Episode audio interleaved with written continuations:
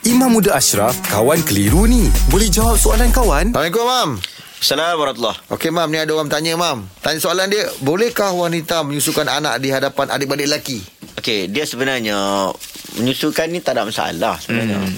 Cuma kita ni melihat kepada urus setempat. Hmm. Urus setempat ni maksudnya budaya setempat. Walaupun memang saya faham orang kata normalisasikanlah uh, menyusui itu satu bukan kesalahan hmm, hmm. di mana-mana pun. Tetapi yalah kita pun faham ada sebahagian orang okey, sebahagian hmm. orang tak selesa. Mm-hmm. Jadi kalau boleh tu kita tengok kesesuaian. Yeah. Mm. Kalau betul-betul kita nak menyusu tu family kita semua okey tak heran tak heran adik-beradik yang jenis tak heran. Mm. Kan okey je. Okey je lah. Mm. Ha, tetapi kalau boleh tu kita tutup lebih baik mm-hmm. sebab benda tu uh, kita tak kenal orang betul kita Yalah. tak kenal orang jadi ikutlah budaya setempat saya suka ikut budaya setempat uh, sebab budaya setempat ni dia boleh meng- menghindari fitnah Ha, hmm. Sebab kalau tidak, inilah orang cakap itu, orang cakap ini. Akhirnya kita berdebat, bergaduh balik. Betul. Ha, jadi kalau kita tak nak gaduh, kita simple, simple, relax.